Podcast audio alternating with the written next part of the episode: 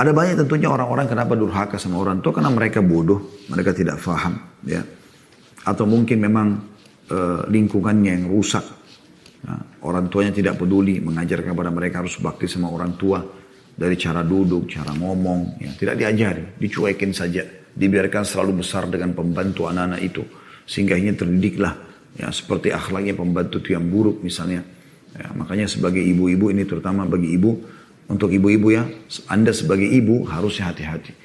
Harus Anda punya andil dalam pendidikan anak. Bukan hanya diberikan kepada mbaknya saja, pada pembantunya saja, pada baby sisternya saja. Ini sebenarnya tidak boleh. Harusnya, harusnya ya dia punya andil sebagai orang tua di sini.